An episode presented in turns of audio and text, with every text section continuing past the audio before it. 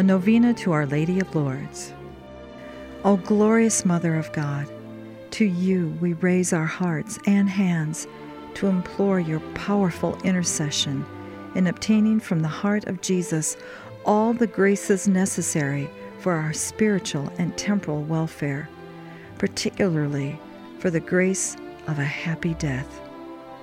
O Mother of our Divine Lord, as we conclude this novena for this special favor we seek at this time, we feel animated with confidence that our prayers in our behalf will be graciously heard. O Mother of my Lord, through the love you bear to Jesus Christ and for the glory of his name, hear our prayers and obtain our petitions. O brilliant star of purity, Mary Immaculate, Our Lady of Lourdes, glorious in your assumption, triumphant in your coronation, show unto us the mercy of the Mother of God.